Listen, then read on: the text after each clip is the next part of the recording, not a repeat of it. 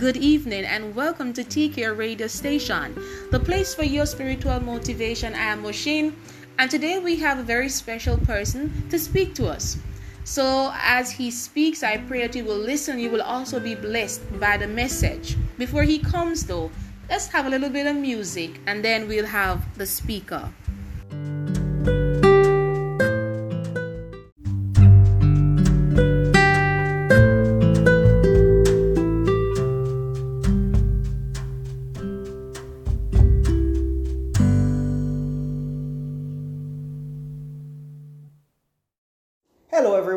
And welcome to Staying Connected, a daily devotional to keep you connected amidst the challenges in our world today.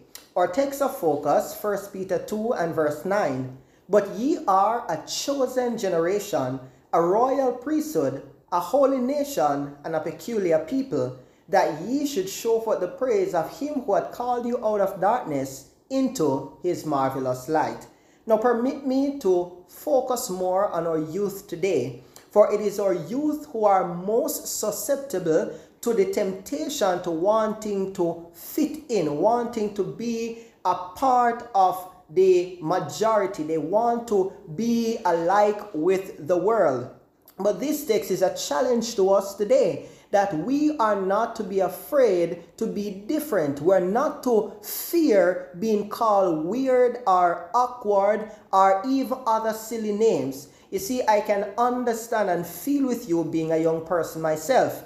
As a matter of fact, I can remember in high school many a times I would go out of my way to do awkward things just to get the attention of my friends, just to secure my place in the majority. I would often get in trouble I was considered to be very rebellious. At one point, as a matter of fact, I was almost on the verge of being expelled. I was raised to be a good young man.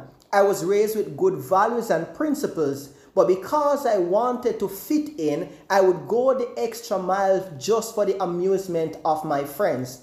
But it was after a time that I realized that I was facing the blunt of the consequences of my actions. It was I who had to go on the behavior modification program where I was to either change or be expelled. It was I who would have to face the embarrassment being the laughing stock of my class. It was I who would have to face whatever other repercussion. As a matter of fact, one of the worst things I had to face, and I know many of you youth can confess today, the guilt and shame on the inside, knowing that you're not being true with yourself, knowing that you're not being true with God, especially being a young Christian, doing awkward things, maybe drinking, maybe smoking, maybe having illicit sex, maybe um, venturing to online sites which you ought not to. Maybe it is cursing, um, swearing languages.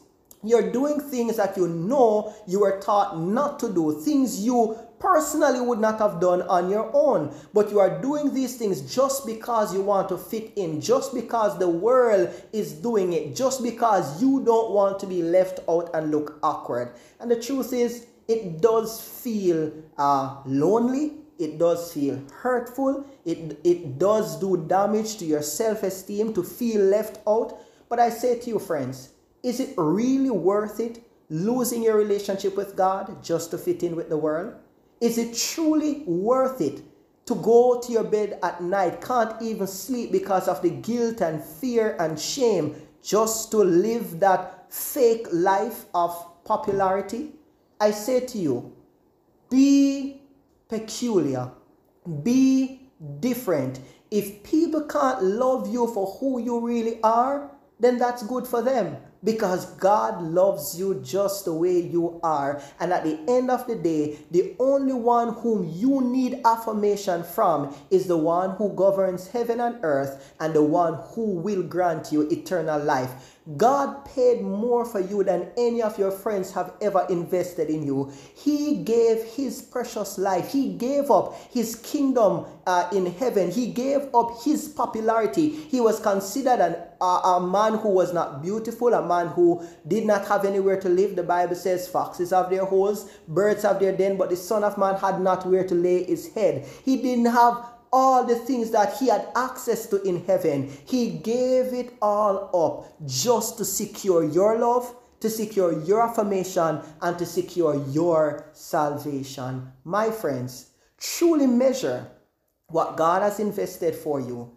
Truly measure the mile that Jesus has gone and match it with what your friends are willing to invest because many times it's the same friends who carry your story and tell others. It's the same friends who truly ostracize you when they see uh, your, your, your, your story coming out. It is they who leave you after a time to face the mess on your own. So I say to you, my young people, especially in these times, drawing closer and closer to the second coming of Jesus, don't lose your soul for friendship with the world because the world will turn her back on you. But there's a God who, even when you turn your back, he has never turned his back on you. He has never failed to answer your prayers. He has never failed to provide your needs. When you come back beaten and broken and bruised, he always accepts you and molds you afresh with his grace. I say to you, be true to God.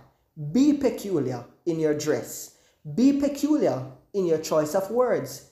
Be peculiar in your mannerism, and you will be so amazed that instead of lowering your standards to gain friendship with the world, your friends will have to come up to your standards to come to know the God that you serve.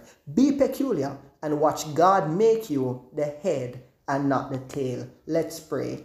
Father, thank you for your youth today and even for adults who may fall in a similar trap. I pray that you may help us not to be afraid, to be awkward and peculiar, knowing for sure that you became awkward and peculiar to save us. And we know for sure that when we choose you, we are choosing eternal life, eternal hope, and being freed from the curse that will indeed fall upon the earth. Give us the victory to dress peculiar, to eat peculiar, to act peculiar, and to carry that peculiar message you have given to us, that the world may come to know you, who to know is life eternal. We thank you for hearing and answering. In Jesus' name we pray. Amen.